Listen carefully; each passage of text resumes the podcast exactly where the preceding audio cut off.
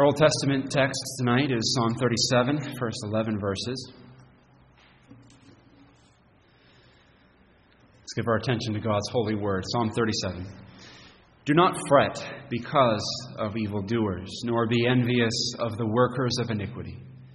For they shall soon be cut down like the grass and wither as the green herb. Trust in the Lord and do good. Dwell in the land and feed on his faithfulness. Delight yourself also in the Lord, and he shall give you the desires of your heart. Commit your way to the Lord. Trust also in him, and he shall bring it to pass.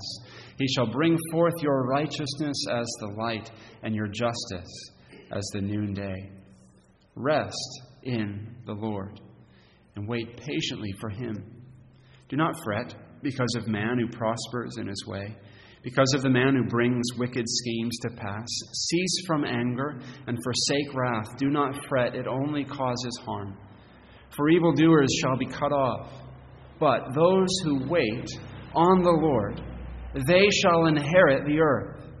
For yet a little while, and the wicked shall be no more. Indeed, you will look carefully for his place, but it shall be no more. But the meek shall inherit the earth and delight themselves an abundance of peace. Our New Testament reading is uh, excuse me Romans uh, chapter 8 verses 15 through 18. The sermon is going to be really just uh, on verse 17, but to give the context here, we'll read verses 15 through 18. For you did not receive the spirit of bondage, again to fear, but you received the spirit of adoption by whom we cry out, Abba, Father.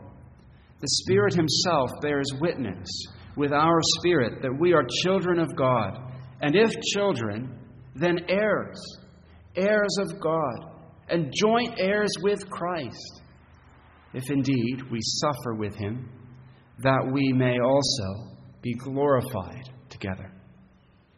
For I consider that the sufferings of this present time are not worthy to be compared with the glory which shall be revealed in us. Amen. Thanks be to God for his most gracious word. Would you pray with me now and ask his blessing on it? Lord, you have the words of life. To whom else shall we go? You speak, and new life springs forth. Would you speak now by your word to our very hearts that we might have the life in Christ that we so need? Work, we pray, by your Spirit's power to this end. We ask it in Jesus' name. Amen. John Lennon's famous song, Imagine, asks us to picture a world uh, where there is no heaven. He says it's easy if you try. Um, but what's interesting about the rest of the song is that as he goes on, he pictures heaven. Um, it's actually, it seems, not so easy to imagine there's no heaven.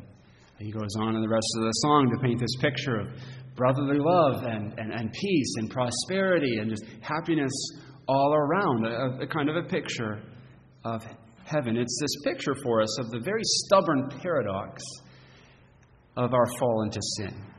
That, that since the fall, we do everything we can to suppress the truth about God, and we try to hide from God, but deep down in our hearts, we're still hungering after Him and still hungering after Eden, and really what was better than Eden, the promise of Eden, that glorious uh, eternal life in God's presence that was held out to our first parents there.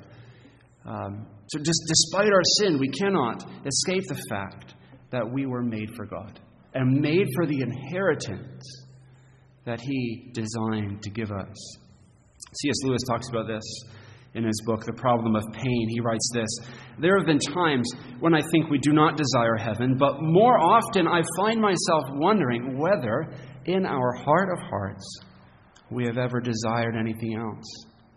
All the things that have ever deeply possessed your soul have been but hints of it. Tantalizing glimpses, promises never quite fulfilled, echoes that died away just as they caught your ear. Lewis is saying the, the great joys of life, the ones you wish you could hold on to, that, that, that sweet moment, right? It's a taste, it's this little flicker of that heavenly inheritance that we were made for. Our hearts are haunted by homesickness for heaven. We try to correct it ourselves, try to build our Babels up to heaven to claim that inheritance again, but that's only a dead end. The only way that we can gain the inheritance that we were made for is through the gracious gift of God. If He comes and He gives it to us by His grace and only by His grace. Last time, uh, it was a couple weeks now since we've been in Romans chapter 8, um, and, and we're working through this, looking at the work of the Spirit, which has highlighted so much for us in this chapter. Um, and, and last time we were looking at the first great benefit of having received the Spirit, who is the Spirit of adoption, that, that, that wonderful truth that we're brought into the very family of God, that the Spirit's in our hearts now as the Spirit of adoption. He makes us able to cry out, Abba, Father. He gives us that sweet assurance that as surely as, as we know who our earthly fathers are, so much more so we know who our heavenly Father is and His love and his love for us. That was, the, that was two weeks ago, the first benefit of the spirit of adoption. Tonight we take up the second great benefit of having received the spirit of adoption. And it's right there in verse 17 uh, that uh, because we are united to Christ, made sons through the work of the Spirit, uh, we are God's children. And because we're God's children, we're heirs of God. We're going to unpack this tonight under three headings. The first one is this the cause of our inheritance. We see in the text here the cause of our inheritance. Um, we have an independent streak, um, especially here in America, in our culture, that resists the very idea of an inheritance. There's something we don't like about someone getting a whole bunch of money for free from their parents. Um, reportedly, Bill Gates plans on giving 99.97% of his 96 billions to charity and a meager 10 million to each of his children. Uh, he wants them to learn some work, right? He wants them to have that work ethic. It's a very American thing to do. Um, we, we, want to, we, want to, we, we love the story of the entrepreneur who comes from nothing and achieves his own success. Um, uh, that, that's who we celebrate in our culture. And that's not necessarily a bad thing. I think in many ways it's a good thing to have a work ethic like that and celebrate it. But in the gospel, what we're confronted with with the inheritance that God gives us is, first of all, the truth that it's an inheritance we could never earn ourselves. Um, the only inheritance, the only wages we have coming to us, Romans has already told us, is the wages of sin, which is, which is death. Ephesians 2 3 echoes this, calls us children of wrath. Not, not children of God, not children expecting God's inheritance, but children of wrath, expecting wrath as our inheritance. So the basis, the basis for receiving this inheritance must be gracious. It must come from outside of ourselves. It must come from God Himself. So, what is that basis? We have this wonderful inheritance. What's the cause? What's the basis of it? Well, it's, it's Christ Himself. You see in the text, Paul says that we are joint heirs with Christ. He's the basis for our inheritance. He's the cause. Ephesians 1 5 puts it very similarly. It says that uh, in love, God predestined us for adoption to himself as sons through Jesus Christ. Because we're adopted in Christ, He's the basis of our inheritance as well. There could be no other basis. The whole story of the Bible makes this, makes this clear for us. God uh, the, the, story of the Bible is, in many respects, a story of adoption and inheritance. Um, begins with God creating Adam in his image, as Luke, uh, Luke chapter 3 calls him his, his son.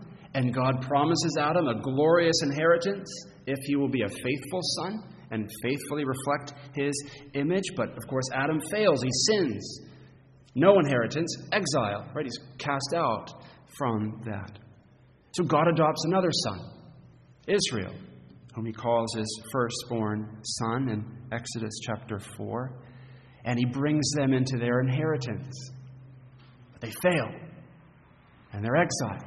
All right, we see this story in God's word. He raises up a son, but the son fails. We need another son, a new son, that God will adopt and grant inheritance to. And that son, of course, is our Lord Jesus Christ. Um, now, of course, we need to remember Jesus, according to his divine nature, is the eternal Son of God. He's not adopted and made the eternal Son of God. He is always, from all eternity, the second person of the Trinity, begotten of God from before all worlds. He's not adopted.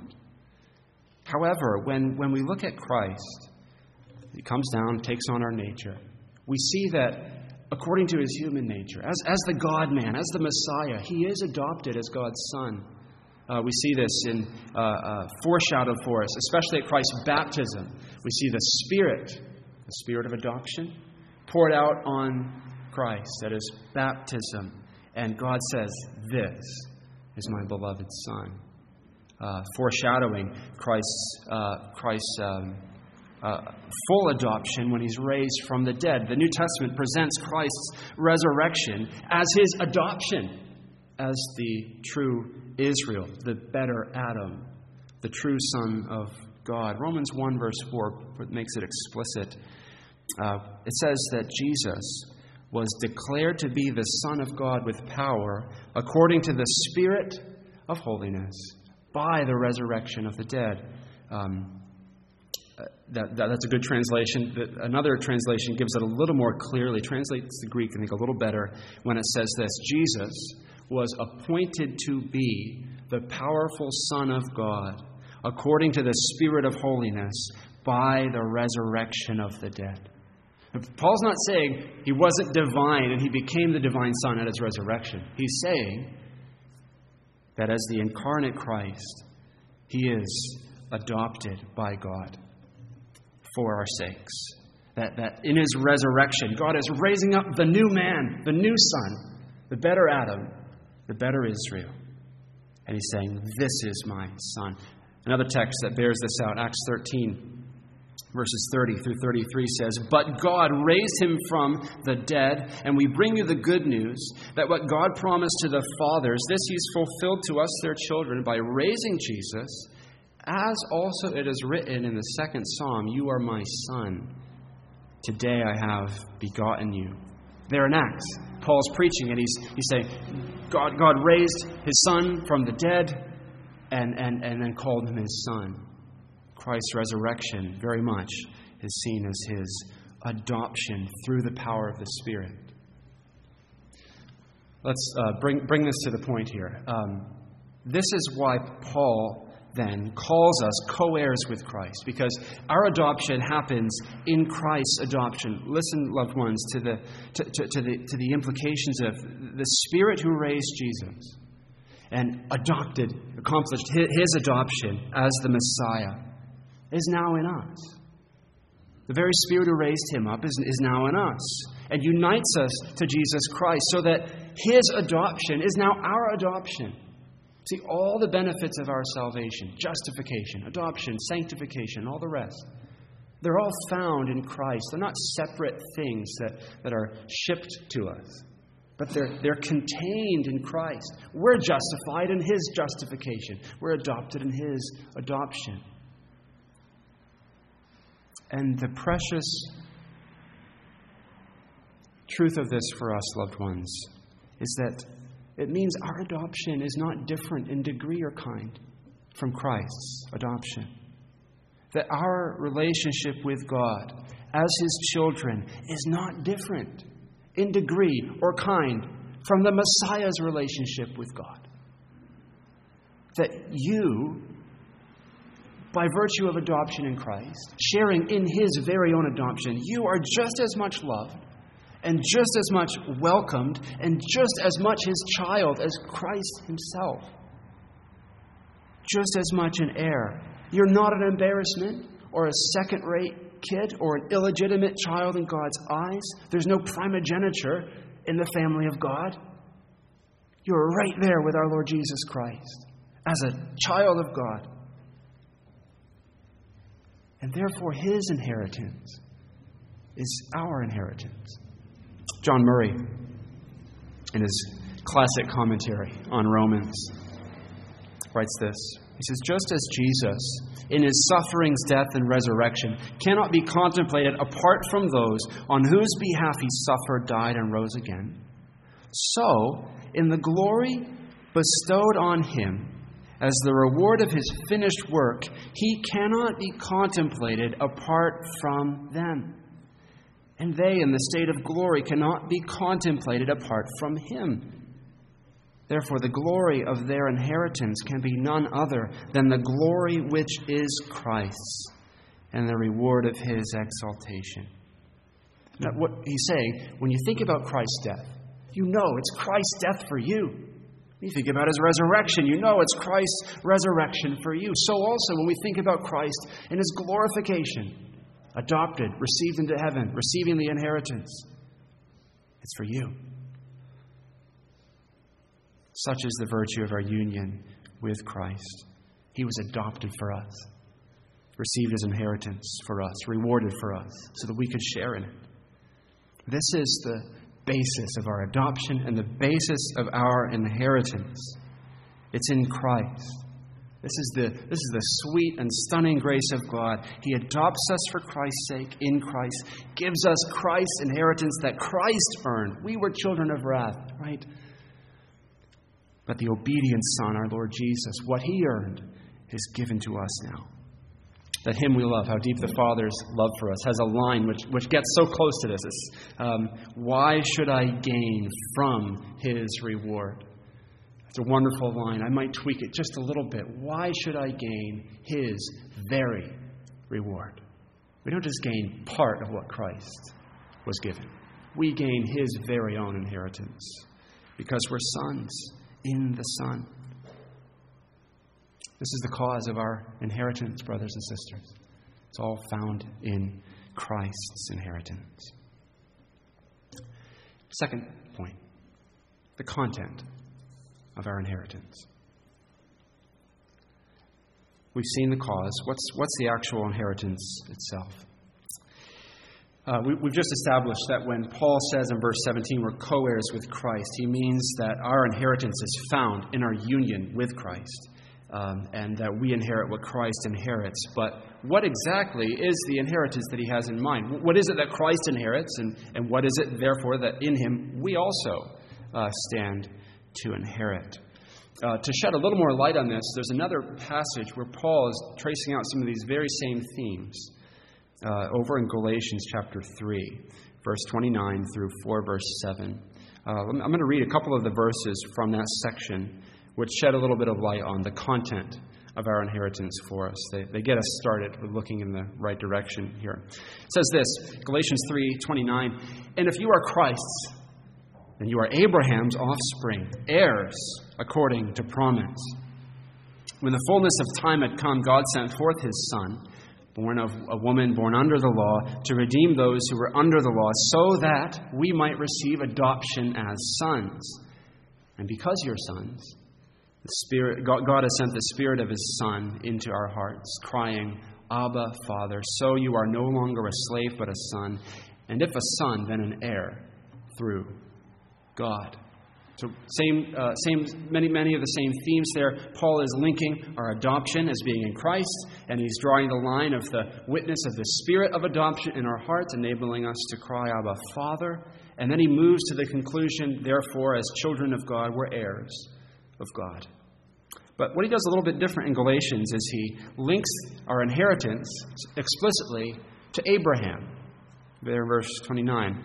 You are Abraham's offspring, heirs according to promise. So the inheritance we receive is the inheritance that was promised to Abraham. Um, takes us all the way back to Genesis 12, 15, 17, several texts there in Genesis which uh, draw out and flesh out the inheritance God promised to Abraham. But we can sum up the inheritance promised to Abraham under three key parts. Um, one is, one is, a, is a place. Uh, God promises a land inheritance. And the second part is a, a, people, a nation. God's going to make him a great nation. Um, and the third is that he will make him a blessing, that through him one will come who will bring blessing on all the nations. Um, uh, the, the promise then is that God is going to establish through Abraham a holy people and a holy place under his holy representative who brings blessing to, to all. Um, and, and as the Bible story unfolds, we start to see that what is being promised to Abraham is the fulfillment of what was promised, uh, what was held out in, in, in, Eden but not attained. And now it's not just this physical reality of uh, the earthly promised land, but it's pointing to a heavenly promised land that's coming. Uh, Palestine, Canaan, is like a poor photocopy of, of, the, of the reality of the heavenly inheritance that's ahead. Um, what does this all mean for us then? Our inheritance is Abraham's inheritance. What does this all, what does this all mean? Um, first of all, loved ones, it means that our inheritance is a place, a holy place. The new heavens and new earth. Our inheritance is the city of God, New Jerusalem, whose builder and maker is God Himself. Our inheritance, this holy place, is the place where there is no hurt, but only wholeness. It's the place where there is no ugliness, but only beauty, where there is uh, no, no selfishness, but only kindness. Our inheritance is the place where there is no hatred, but only love, no grief, but only joy, where there's no lack, but only abundance, no death, but only resurrection life, bodily resurrection life with God, no pain, only pleasure, no anxiety, only sweet comfortable security in our God. It's the place where God dwells with his people, where there's not the smallest shadow of sin or any effects of sin. Think about that place. A place where there is not the smallest hint of sin or any effects of it. That's your inheritance. You have a right and a title to it in Christ. Second part of the inheritance, the holy place, is, is, is the, is the people. Um, God is, is uh, bringing together a holy people who've been purified in Christ. Part of the inheritance is to belong to the people of God. Um, now, we might not always think that that sounds like a wonderful uh, inheritance. Other people. Um, as one, uh, one philosopher famously said, hell is other people. Um, that's a bit more like it sometimes, right? Um, but no, for the Christian loved ones, for us as children of God, heaven is other people. Heaven is the church of Christ, the body of Christ, the people of Christ. Because in heaven, um, in heaven, we, we are made what we are meant to be. Um, imagine living in a world where everyone around you has the very character of Christ perfectly manifested in them. Where everyone around you loves you as much as he loves himself and is and uh, humble and kind and gentle towards you. What a heaven it would be if you're surrounded by all these images of Christ who are just like their Savior.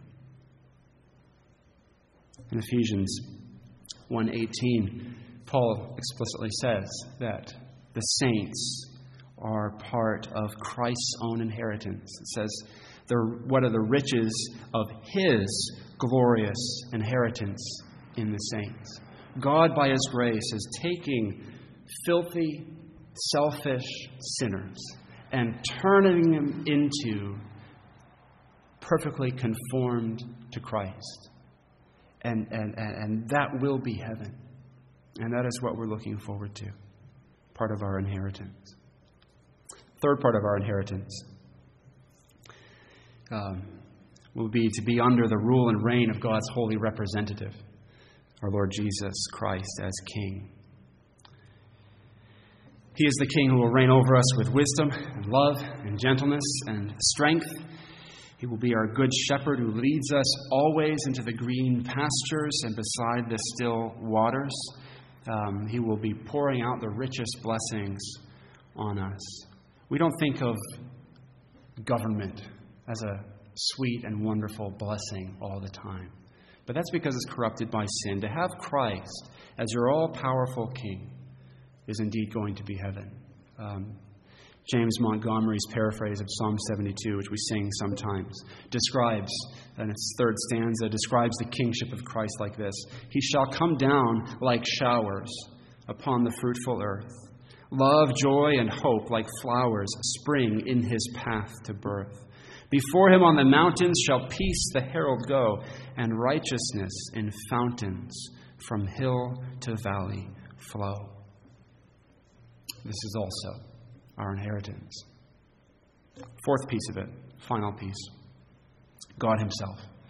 When Paul says in the text, right here in our text, verse 17, when he says we are heirs of God, you can understand the, the, the, the of God in two different ways. It could be we are heirs who receive our inheritance from God, or you can understand it as God Himself is the inheritance. We inherit God. Both, of course, are true. Um, that God Himself is our great inheritance and reward. All these other things are because of who He is and wrapped up in Him. He alone is our, is our blessedness and reward. Um, Jesus in, in John 14, uh, verses 1 through 3, draws our attention to this same fact. He says, Let not your hearts be troubled. Believe in God. Believe also in me. In my Father's house are many rooms. If it were not so, would I have told you that I go to prepare a place for you? And if I go and prepare a place for you, I will come again and take you to myself, so that where I am, you may be also. That's the inheritance. That's the greatest glory of it all. At the end of the day, it's not anything created because we were made for the Creator Himself. It will be to know the infinite, eternal God and all His love for us. Jonathan Edwards, in one of his best sermons, um, Heaven is a World of Love, uh, which I know some of us have read through, um, he, he writes this about heaven and the blessing of knowing God in heaven. He says, In heaven dwells that God from whom every stream of holy love, yea, every drop that is or ever was, proceeds. There dwells God the Father who is the Father of mercies and the Father of love, who so loved the world that he gave his only begotten Son, that whosoever believeth in him should not perish, but have everlasting life. There dwells Jesus Christ, the Lamb of God, the Prince of peace and love, who so loved the world that he shed his blood and poured out his soul unto death for us. There is the Holy Spirit the Spirit of divine love, in whom the very essence of God, as it were, all flows out in the hearts of all the church. There in heaven, this fountain of love, this eternal three in one, is set open without any obstacle to hinder access to it. There, this glorious God is manifested and shines forth in full glory in beams of love. There the fountain overflows in streams and rivers of love and delight, enough for all to drink at and to swim in, yea, so as to overflow the world, as it were, with a deluge of love. That is our inheritance in Christ by the Spirit. That, that, that's what we have a right entitled to in our Lord Jesus Christ as sons in Him eternal life in the presence of God, knowing His love. That is, that is what God holds out to us freely by His grace. My friends, we should, we should dream of it and long after it and, and ache for it and yearn for it and, and pray for it and not be tempted by the, the, the silly trifles of this world that pretend to compete with it. There is no vision of the good life that the world offers that can compete with our inheritance as the sons of God. But all that's still future. And in the meantime, in the meantime, we're still here in this world where there's anxiety and cancer and gossip and adultery and sin and all manner of suffering. And the inheritance, while we know a taste of it now, it's so much still ahead of us. And in the meantime, we suffer. And this is our third heading the condition of our inheritance. In the second half of verse 17, it says, If indeed we suffer with him, in order that we may also be glorified together. There's an if to this inheritance. It might strike us as strange that Paul would say, You're a co heir with Christ. You're going to inherit everything that Christ is set to inherit, all the blessing promised to Abraham. You're going to inherit it all if you suffer with him. How can Paul say that? Didn't we just establish at some length that Christ earned our inheritance? It's Christ's death and his obedience and his resurrection. It's his adoption, not ours. That's where our inheritance is earned, not, not in our suffering. That's all true. So, how can Paul say, here's this inheritance if you suffer? Well, he's not saying that our sufferings make atonement for our sins, our sufferings somehow earn heaven for us, but he is saying that if we don't suffer, it's a mark that we're not united to Christ. And if we're not united to Christ, there's no inheritance. Our suffering is a mark of our sonship. It's a mark of being united to Christ and being set to inherit His own inheritance. So if we don't suffer with Christ, then no, there's no inheritance. Because our salvation, loved ones, is found in union with Him. We, we established this earlier. Our, our inheritance is, is Christ's inheritance. And, and so, if we're united to Christ by faith through the work of the Spirit, then our whole life will take the shape of His life. And we'll follow the pattern of His life. Our life story becomes Christ's own life story. It gets mapped onto His. So that we share in His adoption, we share in His inheritance, we share in His suffering too. And this means that the Christian life, as those who are sons of God, the life we should expect here and now, this side of glory, is a, is, is a road down. Uh, there's a prayer in, uh, in the Valley of Vision, the opening prayer there. And one of the lines in that prayer is The way down is the way up. For the Christian, the way down is the way up. The, the road to heaven is a downward road. Over the road, it says suffering and humiliation with Christ. That's what we are to expect. Uh, it's not merely suffering like Christ, following the example of Christ, but Paul says suffering with Christ. We, we share in his sufferings. This is, um, this is precious for us to understand that such is the closeness of our union with Christ, that our sufferings, in a sense, are one and the same. Not that our sufferings are paying the price for sin, but that we're sharing in the same sufferings of the Messiah that mark the end of the age. And that even as our Lord Jesus Christ lived out his life in the estate of suffering and humiliation and then rose to the estate of glory, so will all those who are united to that Christ by faith. And as his resurrection power is already at work in us by his Spirit, it's manifest in suffering with him. What kind of suffering is Paul talking about? We might think he means the big stuff, and I'm sure he includes the big stuff, right? Being persecuted, being a martyr, being uh, ridiculed for your faith, uh, being imprisoned. Of course, he includes all that, um, but, but, but, it, it, but it's a bigger category than only that. Um, it includes all the suffering in your life, all of it, every drop of it suffering in union with Christ. Charles Hodge, great Princeton theologian of the 19th century, in his commentary on this text says this We suffer as Christ suffered in the ordinary sorrows of life, in which he, the man of sorrows, so largely shared. It's in all the things, loved ones, that we suffer. We're suffering with Christ. We need to learn to see our, see our experience in this life through that lens union with Christ, suffering with Christ, with glory ahead, sharing in, in, in, the sufferings of Christ. What an honor that is to share in my suffering, even in all of it. What a dignity God has given us as sons in every aspect of even the most mundane trials of life. It's in union with Christ.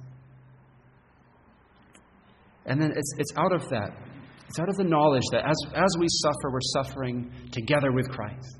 And ahead of us is this glory inheritance which will just wipe it all away. Then we can embrace suffering, not just, not just endure the suffering we're called to, but actually to embrace it, not, not go looking for it Um, nowhere in the Bible do we, do we see a command telling us to go in search of suffering and pain. We're not to have martyr complexes. But when it comes in God's providence and we're not able to avoid it, not just to bear it, but to embrace it as God given. There's a stunning verse in Philippians, end of chapter 1, which says, You've received as a gift faith and suffering. It's the gift of God to his sons, to his children. So embrace it with joy. There's so many texts in the New Testament which call us to a joyful embrace of our suffering in union with Christ. Romans 5 3, we rejoice in our sufferings, Paul says. James 1, verse 2 Count it all joy, my brothers, when you meet trials of various kinds.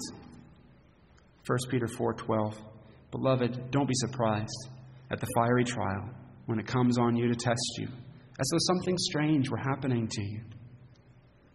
But rejoice, insofar as you share in Christ's sufferings, that you may also rejoice and be glad when his glory is revealed. If you are insulted for the name of Christ, you are blessed because the Spirit of glory and of God rests upon you. All of them are saying the same thing. You've been filled with the Spirit, united to Christ, adopted as sons, suffering with Christ, so rejoice. Glory is coming. Glory is coming. We could pile on so many more texts. And these aren't just, these guys writing these things under the inspiration of the Spirit aren't just glibly tossing out aphorisms.